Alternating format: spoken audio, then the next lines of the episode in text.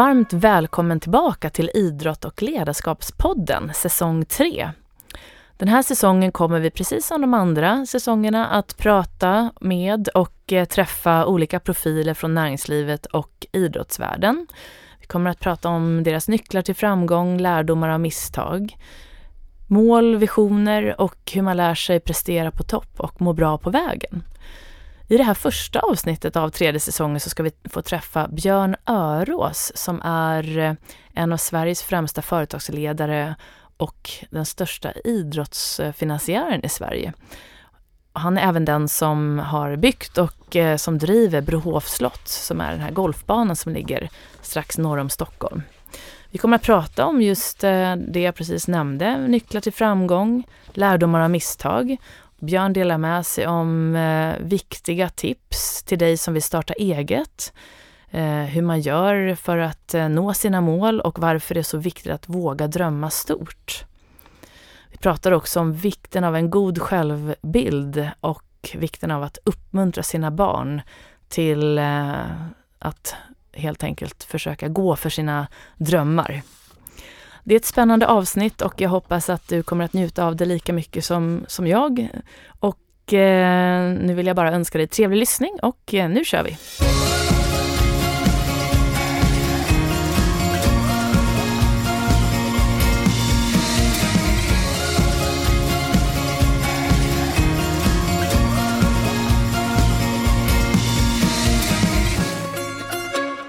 Då är ni varmt välkomna tillbaka till Idrott och ledarskapspodden. Och eh, idag har jag med mig Björn Örås och eh, vi befinner oss faktiskt just på Brohof slott som ni kommer att få höra mer om under det här avsnittet. Eh, Björn har i grunden en eh, filkand i ekonomi från Lunds universitet och är idag entreprenör och grundare av Polia-koncernen och Uniflex samt Dedicare. Han är också då e- ägare och initiativtagare till Brohof slott och golfklubb. Han är mycket omtalad i Sverige som en av Sveriges största idrottsfinansiärer och har genom att bygga Brohof varit med att sätta Sverige på kartan vad gäller inte bara fantastiska golfspelare utan även fantastiska golfbanor.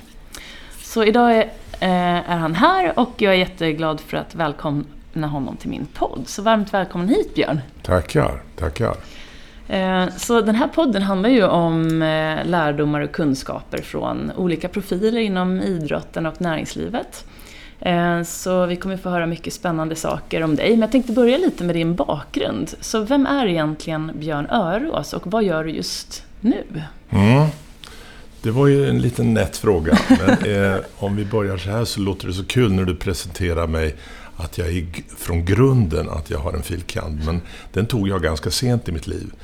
Jag är ifrån eh, Linköping och eh, for eh, till Lund för att läsa juridik. Och det här var hösten 1969. Men jag var faktiskt i Lund i nästan åtta år. Men jag pluggade inte. Det var nämligen så att första året på juridik så insåg jag vid när jag kom till avsnittet med rättshistoria och romersk rätt, att då ställde jag mig själv frågan vad jag gjorde där. Och svaret var att jag hade inte där att göra, för det var totalt ointressant. Eh, så jag var faktiskt i Lund och eh, jag startade diskotek, jag hade diskjockeyförmedling, jag var själv diskjockey.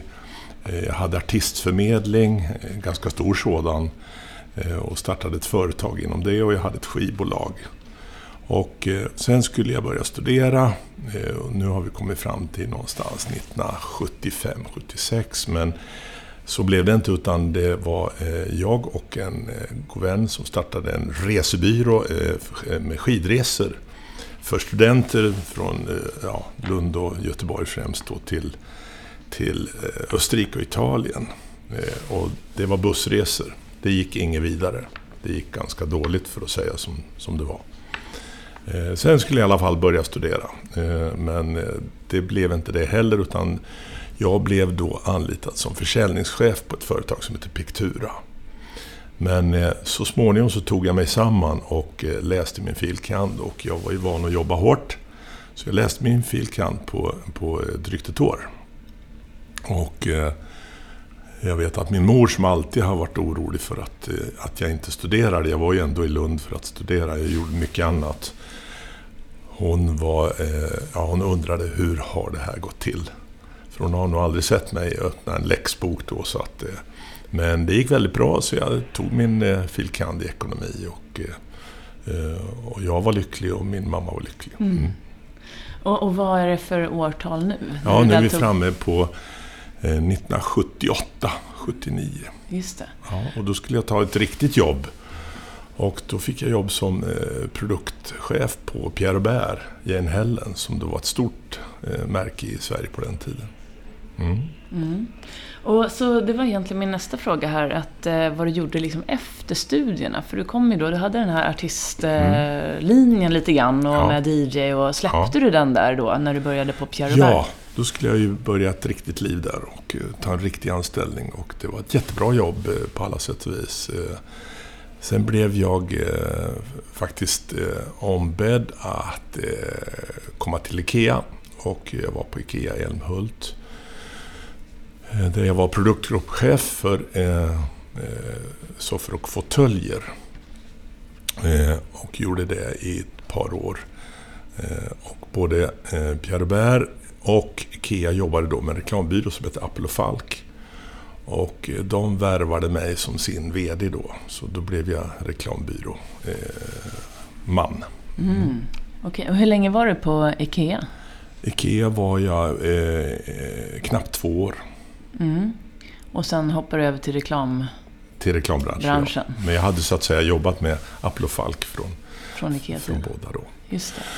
Och eh, ja, där var jag väl eh, kanske ett par år och våningen ovanför så satt en annan reklambyrå som hette Blanking. Eh, och de skulle då starta upp i Stockholm. Det var en Malmöbyrå. Och det blev mitt uppdrag. Och då flyttade jag till Stockholm och nu har vi kommit fram till, ja, måste jag riktigt tänka efter, 1984. Mm. Mm. Och som vi känner dig mycket idag så är det ju att du grundade Polia som mm. är inom rekryteringsbranschen då. Ja. Vad var det som ledde dit? Ja, eh, jag började då, eh, när jag då slutade det här reklambyråjobbet i Stockholm så brann jag för att starta eget och då började jag med ett, ett eget eh, marknadskonsultbolag. Och hade då en eh, ett stort uppdrag för eh, Åbro bryggeri som jag var med och jobbade med i ja, sju, åtta år med deras marknadsföring och deras produkter. Eh, som konsult, som in, inhyrd kan man säga. Eh, men jag hade lite andra uppdrag också. Jag hade bland annat ett, ett uppdrag eh, för eh, Teamwork som sen blev Manpower i Sverige. Och eh, där uppstod eh, idén till Polia som på den tiden hette Ekonompoolen. Men jag hade dessförinnan hunnit med att starta en, eh, en gratistidning, inte Metro, men däremot en som hette Rubrik och den var en platsannonstidning som fanns för olika kategorier. Eh, som vi kämpade hårt med, fick aldrig någon riktig lönsamhet. En ganska eh, dåligt företag blev det tyvärr. Mm. Eh, mm. Mm. Och, så då gav Manpower så att säga, idén till att starta ett eget rekryteringsbolag? Ja, de hade då eh, uthyrning av sekreterare, telefonister, receptionister. Mm. Bemanningsföretag eh, fanns inte som begrepp då utan det hette personaluthyrningsföretag. Det hette till och med skrivbyråer på den tiden. Eh, jag såg behovet av att den här typen av tjänst skulle då eh, företag eh, vilja ha. Och varför då? Jo, är det någonting som inte får upphöra i ett företag så är det turordning. Fakturering och betala ut löner. Och eh, är det ja, sjukdom eller eh, glapp mellan anställningar på ekonomiavdelning så är det rätt givet att man behöver eh, fylla det med, med inhyrning. Och där började då eh, Ekonompoolen. De trodde inte på det. De trodde bara på att det här var för sekreterare, telefonister, receptionist. Mm. Mm. Och så att, ja, då var jag väl först att starta med det då i Sverige med, mm. med uthyrning av ekonomer och personal på det sättet. Och nu har det gått 25 år, var det så? Ja, 28 Nästa, år sedan. 28 år, ja. Mm. Hur, hur, när du ser i backspegeln om hur, hur den här branschen såg ut när du började och hur den ser ut idag. Ja, Vad är den alltså, största skillnaden? Ja, den största skillnaden är ju att det här är en bransch som, eh, den blev ju inte laglig förrän eh, riksdagen 91, så först i januari 92 kan man säga. Och eh, att få ta betalt för rekrytering, eller headhunting eller search som det kall, kallas då, fick man göra 93. Eh, idag tänker man att det här har funnits alltid, men det har det inte. Eh, och branschen har gått från ingenting till en eh, idag vara värd ungefär 25 miljarder. Mm. Och det finns inhyrning av allt. All, alla eh, yrkeskategorier vill jag påstå.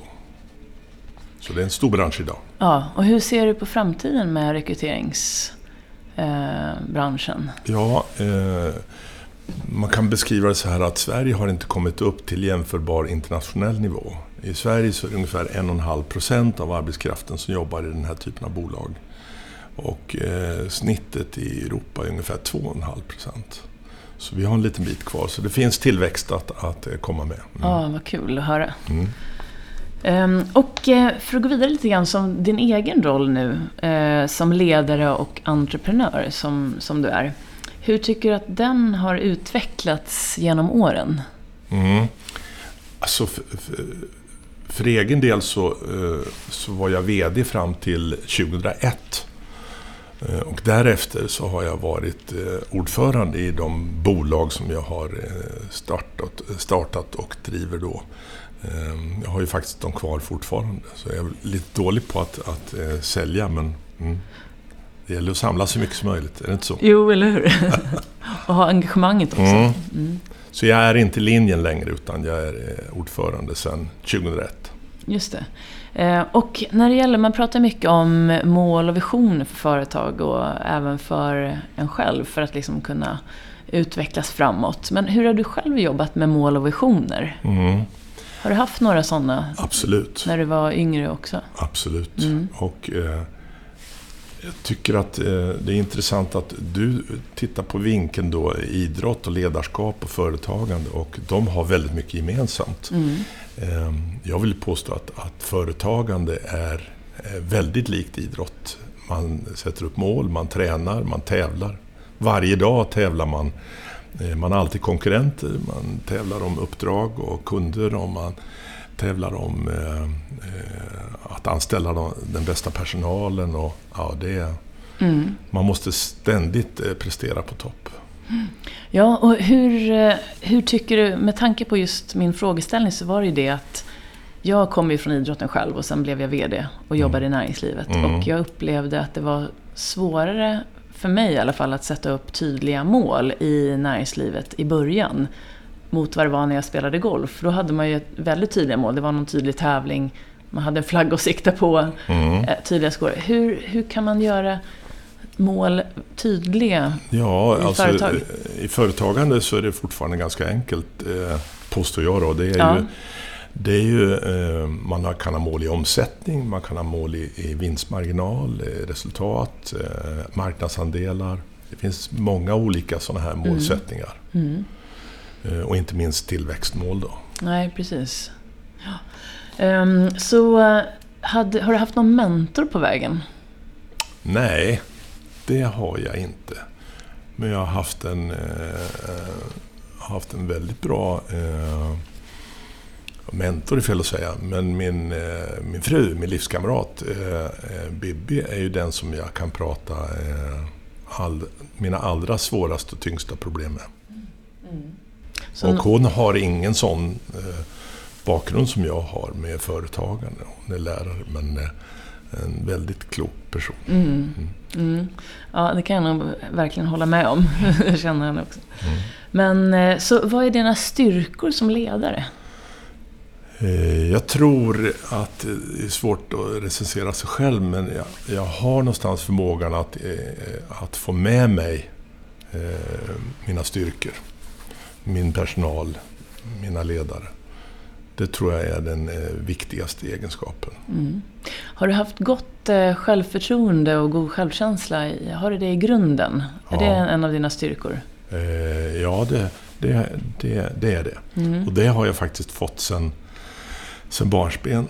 För det var nämligen så att min mamma som vi pratade om tidigare, hon, det har jag försökt ta efter när det gäller mina barn. Jag har mm. inte varit lika duktig som, som mina föräldrar var, men det, det är enormt viktigt. Mm. Ja, i, inom den mentala träningen som jag jobbar med en del, då brukar man ju säga det att de som eh, både mår och fungerar bra, de har i princip alltid en god självbild och en väldigt tydlig målbild. De, och att de också hänger väldigt mycket ihop. Så har man en god självbild, då vågar man vara djärvare i sina mål. Mm. Fallerar det lite i självbilden så är det svårare att sätta upp höga mål för man tror inte riktigt att man ska fixa det. Så att grunden, eh, jag tänkte grunden är så viktig. Mm. Men jag tror att, att generellt, eh, för alla som, som är entreprenörer eller vill vara det eh, och starta företag så tror jag det är jätteviktigt att man har förmågan att drömma. Mm. Om du sen kallar det visioner, men, men sätta upp de här målbilderna och det, det långsiktiga och vart, vart ska jag? Det är synnerligen viktigt. Mm. Är du bra på att prata om drömmar i din roll som företagsledare? Jag tror det. Mm. Ehm, det är inte, ja, jag tror det. Mm. Jag har eh, haft någon, någon, slags förmåga att få med mig mina medarbetare och, och då är det helt avgörande. Mm. Det är jätte, jätteviktigt. Mm. Och vad är dina främsta lärdomar under åren som entreprenör och ledare? men lite det här att eh, om, när man har varit med om någonting, oavsett om det är dåligt eller bra, så brukar man efteråt verkligen kunna se, hade inte det hänt så hade jag lärt mig, då hade jag inte lärt mig det här. Så apropå de viktigaste lärdomarna som du har haft, om du ser tillbaka kanske på någon speciell händelse eller så, som du idag kan verkligen se kanske till och med förändrade någonting till, ja, och gjorde dig till den du är idag. Det är ju sant att det finns ett, ett antal avgörande eh, händelser och moment och, eh, i, som har haft eh, vägdelar, typ så att säga. Mm. Hade jag inte gått däråt så hade det inte blivit det och så vidare. Ja, så är det ju. Men att, att kunna eh, säga dem så här, är, ja, det är inte så lätt alltså. Men jag tror ändå att eh, det är driven, det är... Eh, det är... Alltså det är väldigt många som... Man ska ha drömmar som vi sa, men det är ju inte alla som har förmågan att göra någonting av det, att förverkliga det. det. Eh, om du tar eh, de här tävlingsgolfspelarna så är det ju många som har drömmar om att, att inte kanske bara ta major utan eh, spela Ryder Cup och så vidare. Ja. Eh, och det måste man ha. Men det är ett otroligt arbete ett helt otroligt arbete varenda dag, eh, år ut och år in. Mm. Det, det mm. finns ingen som får någonting gratis. Nej. Löften finns det alltid eh, väldigt många, men det är ju det är väldigt få som, som tar sig ända upp till toppen. Ja, verkligen. Och sen apropå det här med drömmar. Jag brukar få frågan ibland från mina elever som jag jobbar med. Att, men tänk om jag inte når mina mål. Hur ska jag kunna våga drömma stort? För tänk om jag inte klarar det. Mm. Att de ibland inte vågar drömma med risk då för vad som kan hända om man inte når det. Ja, vad skulle men, du säga till det? För det första så kan man ju revidera målen, det är inte fel. Man Eller kanske hur? hade satt upp för höga, orealistiska mål. Så det, det är ju inget fel i sig, men eh, om man då inte når de framgångar som man vill med det här företaget eller den här idrottskarriären så ja, då har man gjort allt vad man kan och det inte går så får man ju acceptera det. Då får man ge sig på någonting annat. Just det. Så jag tänker på, apropå företag igen och det här med att sätta upp mål som, som du säkerligen är väldigt bra på. Hur följer du upp det med de anställda så att de också är med på tåget? Mm. Alltså det, det, det, blir en hierarki även om man försöker göra det platt. Men allting byggs ju med affärsplaner och budgetar och man sätter eh, mål. Eh, och det här följs ju upp, eh, inte bara en gång om året utan varje månad. Och, eh, och det mäts väldigt noggrant. Så att, mm. Den biten är inte så svår. Men sen även då i, i, näringslivet eller i företagandet så är det svårare när man inte når målen. Vad gör man? Ja. Då måste man ju kunna analysera upp det. Beror det på att konkurrenterna är bättre? Jaha, varför är de bättre? Ja, eller ska vi lägga ner den produkten eller ska vi satsa på, på det istället? Jag hade en väldigt bra, jag intervjuade Martin Lidberg här för, eh, förra säsongen. Och, brottaren. brottaren. Mm. Och han eh, berättade det att han började bli eh, under en period, han ville ju bli världsmästare i brottning. Han Mm. berättade att under en period så blev han rädd för att förlora. Han började tänka på sponsorerna, vad de skulle tycka och vad hans föräldrar skulle tycka om han inte nådde det här. Så han blev liksom rädd för att gå in i rinken för han tänkte att han skulle förlora. Så började Mm. han inse att det här är ju ett tankefel, jag måste ändra min tanke. Mm. Och då började han istället tänka att okej, men om jag förlorar, vad gör jag då? Jo, men då reser jag mig upp, funderar på vad jag gjorde fel, gör om, gör rätt och sen går in igen. Så att egentligen kommer jag ju bli bättre varje gång jag förlorar. Så när han började tänka då att varje gång jag förlorar så blir jag bättre. Då blev han till slut inte rädd för att förlora.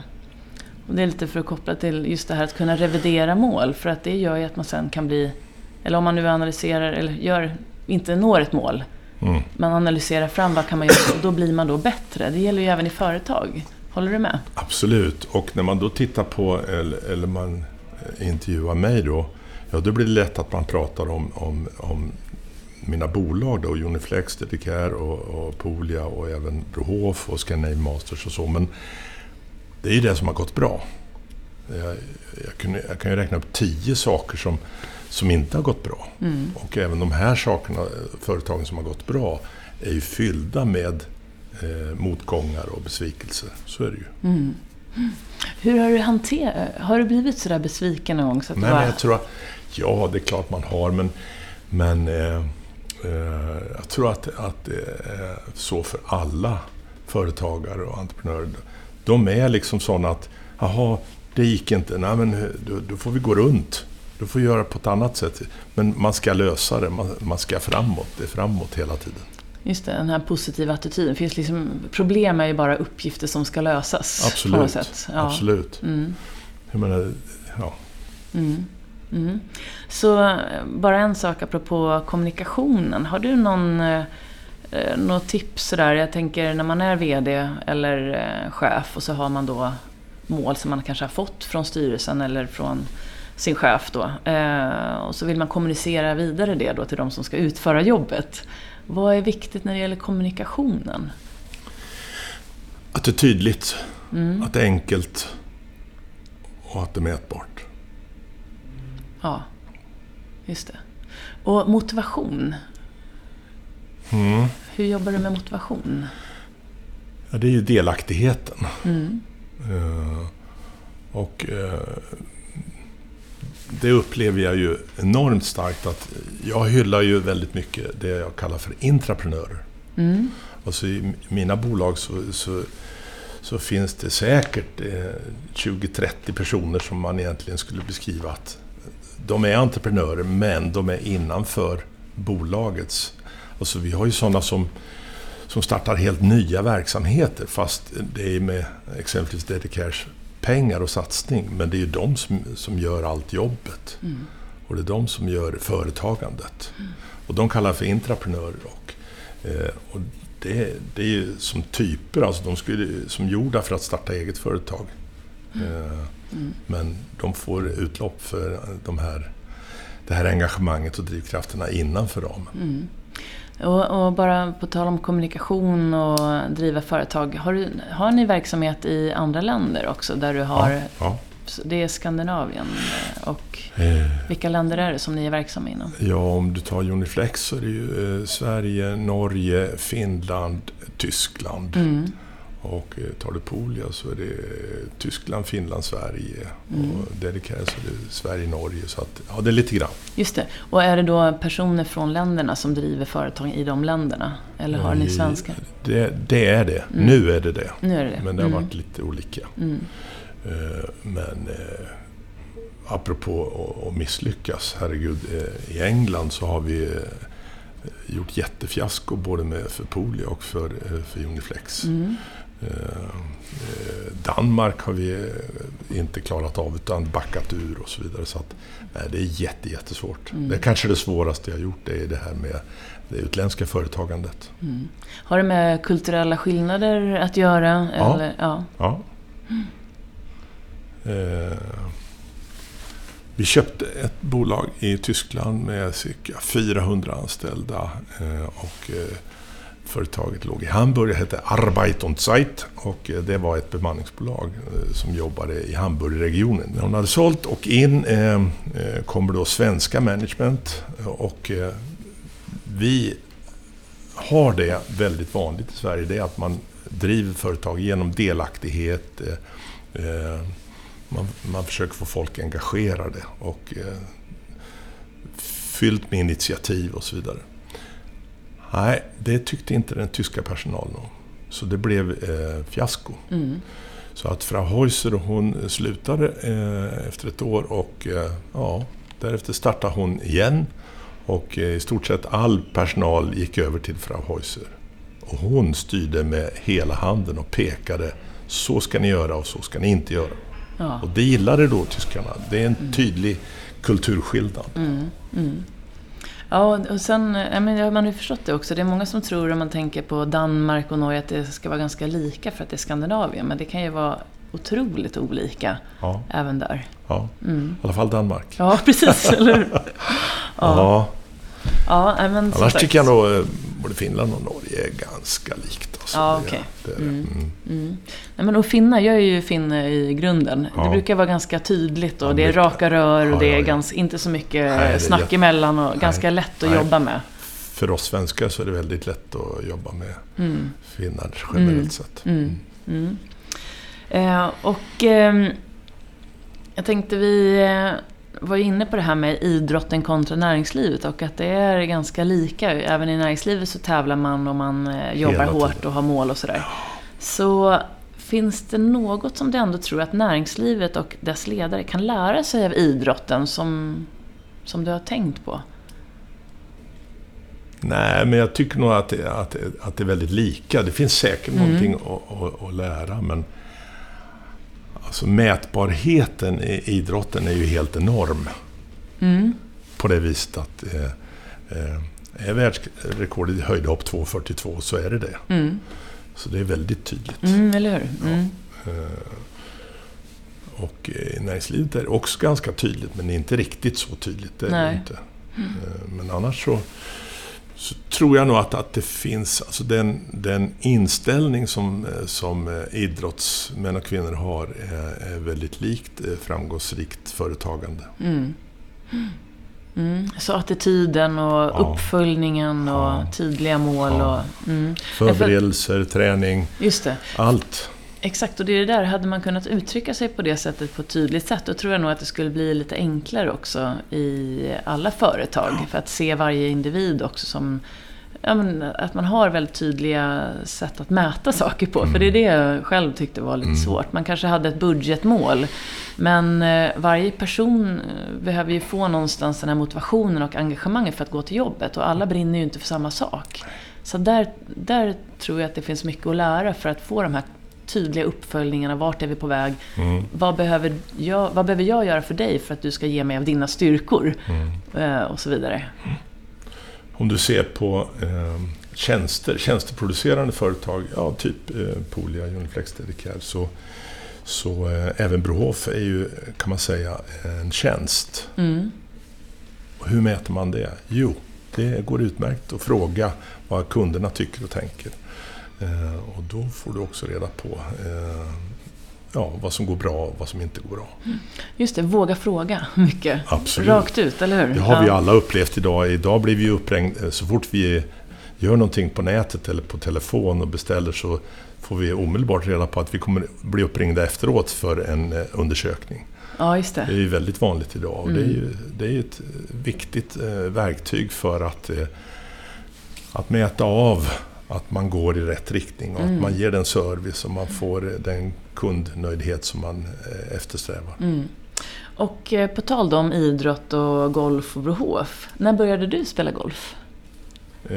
Det gjorde jag i Lund. Då var jag alltså eh, 19 år. Ja. Mm. Och vad har du för handikapp idag? Idag har jag 9. Ja. Bra. Mm. Jag vet att det bara är 5% av Sveriges befolkning som har singelhandikapp va? Ja, du ser. Ja, nu, vä- nu växte jag. Ja, eller hur? När började drömmen om en egen golfbana växa fram? Eh, Den eh, skulle jag vilja säga att den eh, växte fram eh, 1998. Mm. Mm. 98, 99. Såg du den här platsen då, eller vad var det som gjorde att Nej. du blev här? Nej. Då, eh, då gjorde jag reflektionen, eh, och det minns ju du, att på den tiden så var det väldigt svårt att få access till golfklubbar. Det var ju kö överallt Mm. och eh, det kostade rätt mycket. Och det byggdes golfbanor men inte i den utsträckning som intresset fanns. Så att det var en riktig boom. Och jag dessutom då en, en väldigt... Jag tycker det är otroligt fascinerande att se på golftävlingar. Och då konstaterar jag att eh, det finns ingen högkvalitetsbana i, i Sverige. Och inte i Stockholm då heller förstås. Och det finns ingen bra, riktigt bra tävlingsbana för att som åskådare så ser du väldigt dåligt. Och Barsebäck är ju den bana som har varit eh, ledande och stått för de finaste arrangemangen och tävlingarna under årens lopp. Men att vara publik på Barsebäck är ganska eh, dåligt tycker jag. TV däremot har utvecklat sig helt enormt. Och golf på TV är ju fascinerande bra nu, för tiden. Mm. Eh, och där någonstans började det. Och, eh, och så är jag ju som jag är så jag tänkte ja, men det kanske är någonting för mig. Eh, och, för jag har förmågan att bygga saker och företag och så. Och sen hade jag, jag hade väldigt mycket kapital. Mm. Ja, kanske är något för mig. Ja. Där började det. Och hur hittade du, hur blev det just, just nu befinner vi oss nämligen på Brohof, så Ja. jag undrar hur blev det just den här platsen? Ja, eh, då gör man som man ska göra. Man sätter upp en kravprofil. Eh, Hur, var ska den ligga? Alltså hur långt i tid? Från olika saker. Ska vara nära vatten, ska vara tillräckligt många hektar eh, och så vidare. Och så vidare. En lång kravprofil. Det tog oss ett år att leta upp den här marken. Alltså. Det är lite, lite fascinerande. Men Ja. alla jordägare innanför vår kravprofil eh, kontaktades, inklusive kommuner som är stora jordägare. Mm. Eh, Och det blev till slut ett tips ifrån kommunen här, eh, Upplandsbro.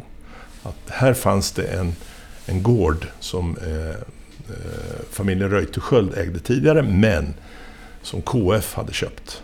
Och den förföll och eh, kommunen ville att, att det skulle hända någonting där. Ja, där började det. Mm.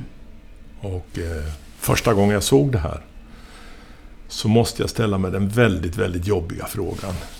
Kan det här bli en av världens bästa golfbanor som ska ligga här? Mm. Och det var inte ett kristallklart ja. För Jag tyckte det var lite platt och jag tyckte det kanske det var lite tråkigt så på lite olika sätt. Men eh, sen började vi jobba med det och eh, ja, det blev ju väldigt bra. Ja, Mm. helt otroligt. Så slottet fanns, men det Ja. renoverades också då Ja, i samband med det Jajamän. här? Ja. Det var i väldigt dåligt skick. Ofattbart dåligt skick. Det hade inte, man hade inte investerat här på 70 år. Nej. Det var misskött. Hur känns det idag när du står här och ser ut? Om du tänker på den, när du var här första gången och funderade om det kunde bli världens bästa bana. Och så idag sitter du här och har... Världens bästa ja. Exakt. ja, fast Nej, det, men vi har ju fått väldigt fint kvitto på det. ja, för att här, alltså Golf Daddies valde ju Brohof till Nordens bästa golfbana 2016. Mm. Och förra året i Golf World så var vi eh, etta i, i Europa. Etta i Europa, ja. Mm. Eh, och det är ju, ja, det, det är ju ofattbart. Ja, Att eh, en bana som ligger så långt norrut eh, kan komma dit. ja. Nu är ju det här lite skönhetstävling, så man ska inte... Det finns ingen... eh, Apropå mått pratar vi om, så finns det inget exakt mått på det här. Nej. Eh, Men, eh, mm, nej, men det känns fantastiskt bra. Jag är jättestolt för det här. Mm. Men är man som typ, som entreprenörstyp, så är man aldrig riktigt nöjd. Så vi har ju hela tiden så, så ska det bli bättre och bättre. Och, ja. Mm. Så vilka framtidsdrömmar har du för Brohof? Ja, jag har tyvärr bara två spruckna drömmar. Eh, Den ena heter Ryder Cup och Mm. den sprack då eh, 2009, Mm. 10. Och eh, sen var det Solheim Cup som sprack eh, för ett och ett halvt år sedan. Det är ju de två största eh, evenemangen eh, när det gäller golftävlingar som, som vi ändå egentligen har. Och det går inte att söka igen? Jo, det går. Eh, Jag la väl nästan eh, ett års arbete på det. ah, så att- Mm.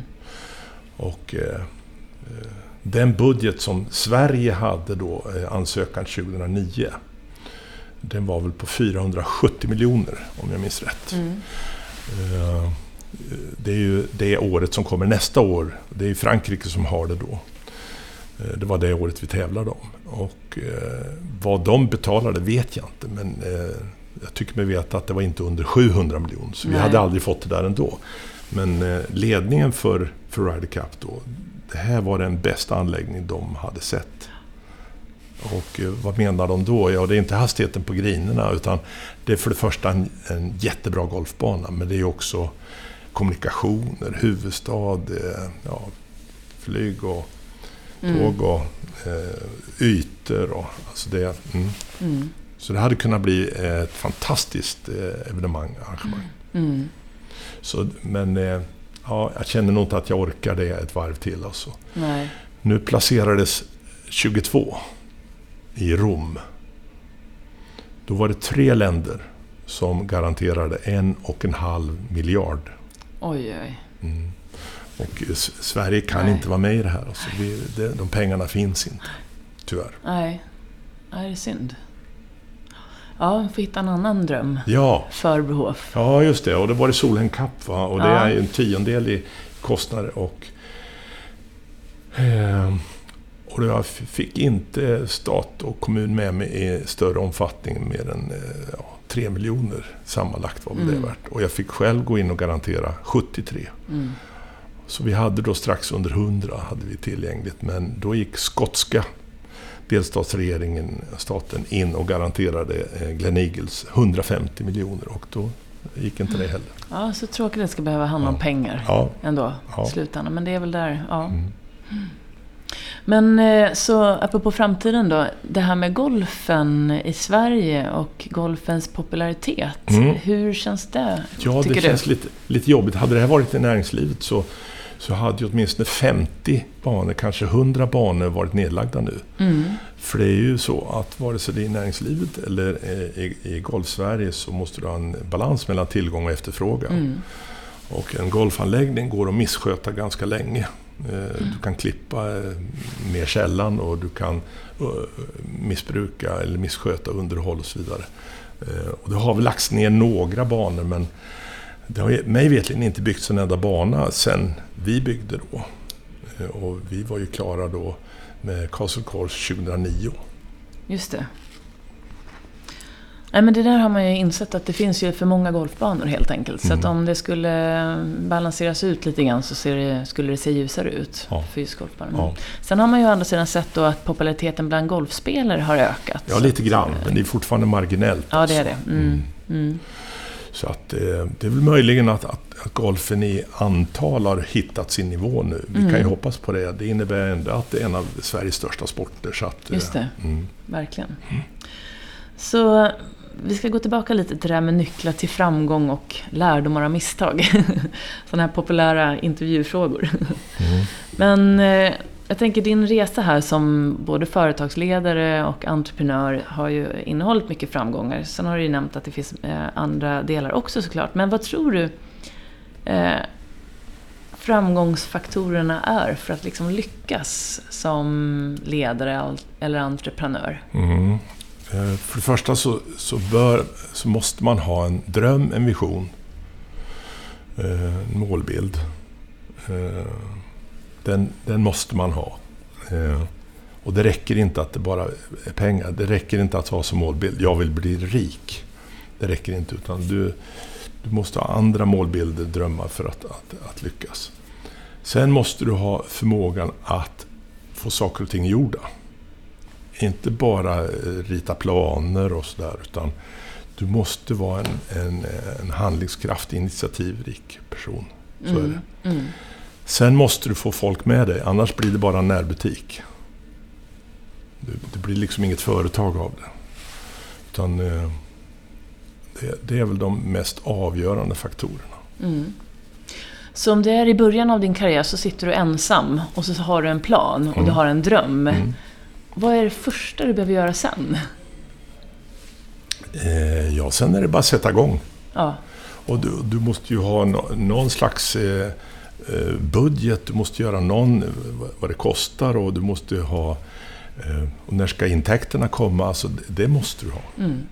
Göra en plan först. Ja, och då vet ju alla, det här säger alla som har varit med, att det, intäkterna tar ju, blir ju hälften så stora som du har tänkt dig och tar dubbelt så lång tid och kostnaden är precis tvärtom. Mm. Så att man, man, eh, man måste vara utrustad både med, eh, med ekonomisk uthållighet och egen uthållighet. Just det. Mm. Ja. ja.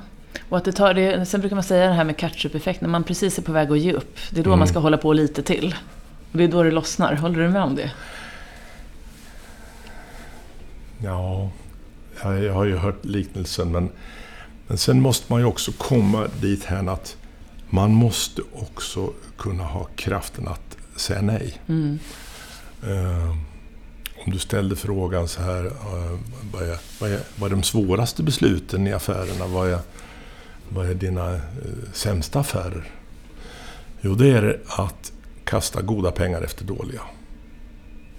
Då har, nu har vi ju då investerat eh, eh 50 miljoner här i England. Och, och det, intäkterna kommer inte som tänkt och kostnaderna är för höga, vi går med förlust. Så säger eh, ledningen att eh, ja, men bara vi får ett år till, om vi nu bara lägger in 20 miljoner till så kommer det här att bli så bra och vi kommer att tjäna så mycket. Jaha, då lägger du in 20 till och tror på det här, då är du uppe i 70. Mm.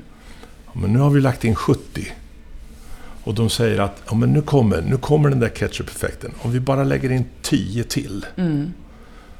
Så, så kommer det. Och då kommer vi få igen all, eh, hela investeringen och det kommer att bli jättebra. Ja, så lägger du in 10 till. Då är du uppe i 80. Nej, det kom inte riktigt så snabbt. Det blev lite bättre men inte tillräckligt bra. Ja, men nu har vi lagt dit 80, nu kan vi inte backa ur. Nu måste vi få det här att bära sig. Så det här är de här svåraste besluten. Mm. Hade vi nu sagt nej vid, vid 50, då hade ju förlusten stannat vid 50. Mm. Så att, eh, mm, att inte kasta goda pengar efter dåliga, det är det svåraste. Men det är ju som du säger, det kan ju också vända. Mm. Det finns ju exempel på det också. Mm. Så det här går nog inte att säga generellt tror jag. Nej. Tror du på magkänslan? Fattar du beslut någon gång efter din eh, magkänsla eller din intuition? Antagligen gör jag det, men inte medvetet. För jag, jag tror på det här rationella, Mm. eh, där man eh, analyserar marknader och produkter och kunder och beteenden och så vidare. Mm. Så Mm. att det... Nej, Nej, nej. det är svårt att veta när man ska säga nej som sagt. Alltså Det just det där, när vet, man, när vet man om det blir liksom det ena eller det andra? Mm. Det är ju risktagandet. Ja, för det är det. Mm. Alltihopa risktagande. Mm. Och till de nu som, eh, som lyssnar och funderar på att starta eh, så, så ska jag väl skicka med ett råd till. Det är att satsa inte mer än att du har råd att förlora. Mm. Satsa exempelvis inte ditt, eh, om du med familjen bor i ett hus, belåna inte huset. Det får man inte göra. Mm. För då satsar du pengar som du inte har råd att förlora. Jag menar inte att man kanske ska, kan tänka sig att gå ner i, i levnadsstandard för att satsa och så, men, men eh, satsa inte eh, din familj och, och... Nej, Nej. då, har man, då, då, går man, då måste man acceptera det. Det här gick inte. Mm. Bra råd. Mm. Eh, li- apropå familj då, så här, balans mellan jobbet och livet. Ja. Så eh, genom alla år som du har varit aktiv och jobbat hårt och sådär så har det ju hänt mycket. Och eh, du har ju då eh, liksom en familj med tre barn, visst är det? Mm. Ja. Hur har du lyckats balansera ditt jobb med ditt liv?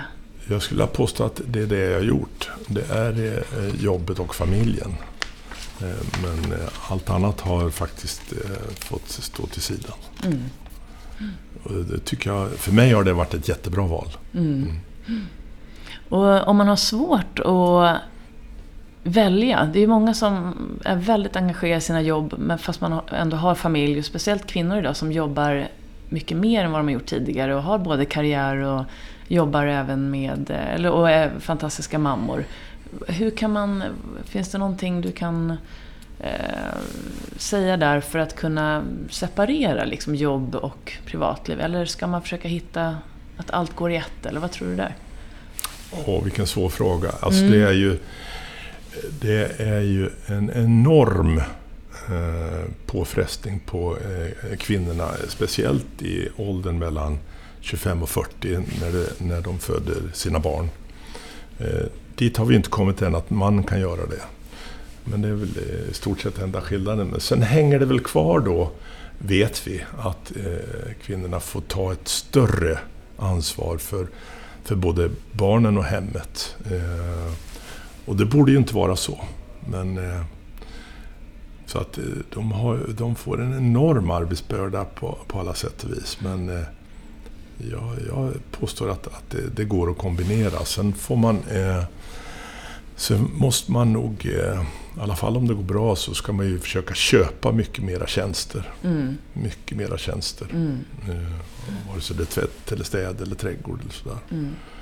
Eh, hur, är du involverad någonting i hur ni jobbar med det? Jag tänker i, som företagsledare då, i din organisation, när, eh, apropå det här med mammor och pappor och hur man ska få, mm. få det att gå ihop. Mm. Gör ni någonting speciellt som företag? Eh, nej, men vi har, en, vi har ju en sån kultur. Eh, alla de här tre bolagen är ju eh, i topp när det gäller Sveriges jäm, jämlikast, jämställdaste bolag mm, faktiskt. Mm. Och det mäter man ju eh, i Allbright senast och så vidare. Ehm, och det beror ju på att eh, inte bara att, att vi i företagsledningen har varit duktiga med, med eh, jämlikhets och jämställdhetsfrågor. Utan det här är traditionellt kvinnligt yrke. Det är ju så. Mm. Om du kommer till sågverk eller en gruva eller så, så är det fortfarande mycket mera män här håller på att luckras upp, men så är det. Och, eh, där jag har jobbat så har det varit mycket kvinnor. Mm, det. det. har varit helt naturligt. Ja. Och apropå det här med balans, för visst har du tre döttrar? Ja, tre döttrar. Och de är över 25, eller? Mm, Allihop? 28, 31, 37. Just det. Så, och vi började, pratade om det tidigare, hur viktigt det var med självbilden och förstärka den och att du mm. fick den från dina föräldrar. Vad, vad har du gjort specifikt för att stärka självbilden hos dina barn? Och specifikt vet jag inte, men de får ju... Eh, alltså de är ju verkligt uppmuntrade till eh, eh att bli företagare och att eh, ta för sig på alla sätt och vis. Alltså. Mm. Så att om vi tar eh, äldsta tjejen, hon är ju då eh, 37, två barn. Eh, man som är företagare och de jobbades lite. Men eh, hon är då VD för eh, Dedicare Nurse, ett bolag som omsätter över 200 miljoner. Mm. Och hon sitter i styrelsen i Uniflex. Mm. Så, att, mm, så det känns jättekul. Alltså. Oh. Och mellantjejen, eh, Caroline, är försäljningschef på ett mediaföretag eh, och eh, sitter i styrelsen för Brohof exempelvis. Så att, mm. ja. Jag går naturligtvis och hoppas på att de ska komma in i mina bolag och ta över. Det vore jättekul. Ja, såklart. Mm. Ja, ja, härligt. Ja, det kommer säkert gå jättebra. Um, så om du fick prata om dig själv här nu igen då. Vad har du för framtidsplaner? Vi pratade lite om Brohof. Finns det något annat som du har som du vill dela med dig av? En dröm eller någon vision? Jag håller på med ett, ett, ett eh, bostadsprojekt eh, inte så långt härifrån. Eh, där det förhoppningsvis blir någonstans 500 till 1000 bostäder. Mm. Det drar lite kraft just nu. Ah, spännande. Ja. Ja. Ja, det ska vi följa. Kommer vi få höra om det snart eller är det eh, hemligt? Ja, ju förr ju bättre. ja, jag förstår. Så det är många som lyssnar på det här och eh, både yngre och äldre människor. Men om du fick välja tre saker att säga till en, eh, en tjej eller kille eller äldre person som just nu drömmer om att satsa på sin idrott eller att bli en stor ledare. Du nämnde ju någonting förut, men vad skulle du säga då? Finns det något mer du kan dela med dig av? För det första så tycker jag att man ska göra det. Alltså sannolikheten att, att bli en, en ny Stensson eller eh, Foppa eller så, den är ju väldigt liten. Men det tycker jag inte man ska... Eh, det ska inte stoppa en från att, att eh, satsa eller starta företag. För alla får konkurrens, om det sen är idrott eller näringsliv. Men jag tycker man ska satsa på sig själv. Men man ska försöka förstå att det är ett enormt arbete, ett enormt engagemang som krävs. Mm. Mm. Det är det viktigaste. Och om man eh, nu behöver stöttning, man kanske inte har föräldrar som, har, eh, som kan stötta eller någon. Eh, tycker du att man ska vända sig till någon för att få en stöttning eller vad har du för tips där? Ja, det, det kanske är... Jag känner ju inte att jag har levt sådär med stöttning så. Nej. Men, men, mm. Mm, nej, men det, det, är det nog. Mm jag tror jag, tar man det till idrott så, så tror jag väldigt hårt på, på det här med lag. Mm. Uh, och, ja, hur menar du då med en individuell idrott som golf? Ja, men även där så skapar man eh, lag, träningsgrupper och, eh, och gör satsningar tillsammans. Mm. Tennis har haft framgång med det här. Jag tror att det är ett väldigt bra träningssammanhang. Mm. Mm. Ja, precis. Så kanske man kan tänka inom företaget också. Att det är ja, bra att jobba. Eller hur? Man Absolut. jobbar verkligen i team hela Absolut. tiden. Så att man aldrig känner sig ensam. Nej. Speciellt i motgångar. Nej, det är mm. riktigt. Så det är kul att ha någon att dela framgångarna med också. Eller hur? Både och. ja, eh, är det något som du vill eh, lägga till? Vi börjar komma till vårt slut här på intervjun. Nej, men jag tycker att det är slående likheter mellan eh, idrott och företagande. Och båda blir väldigt mätbara och kräver lust till både träning och tävling. Mm. Mm, ja, tack så jättemycket Björn för att du kom hit. Otroligt ja, tack, tack. kul att få prata med dig. Och det här avsnittet kommer ju komma ut här någon gång i, inom kort. Och alla som lyssnar då så kan ju då gå in och läsa lite mer om Brohof på brohofslott.se. Ja. Och eh, Polia-koncernen finns ju under ja. polia.se. Mm. Um, ja, och eh, tusen tack igen och eh, stort och varmt lycka till både till dig och familjen och företagen tack själv. i framtiden. Lycka till själv. Tack så jättemycket.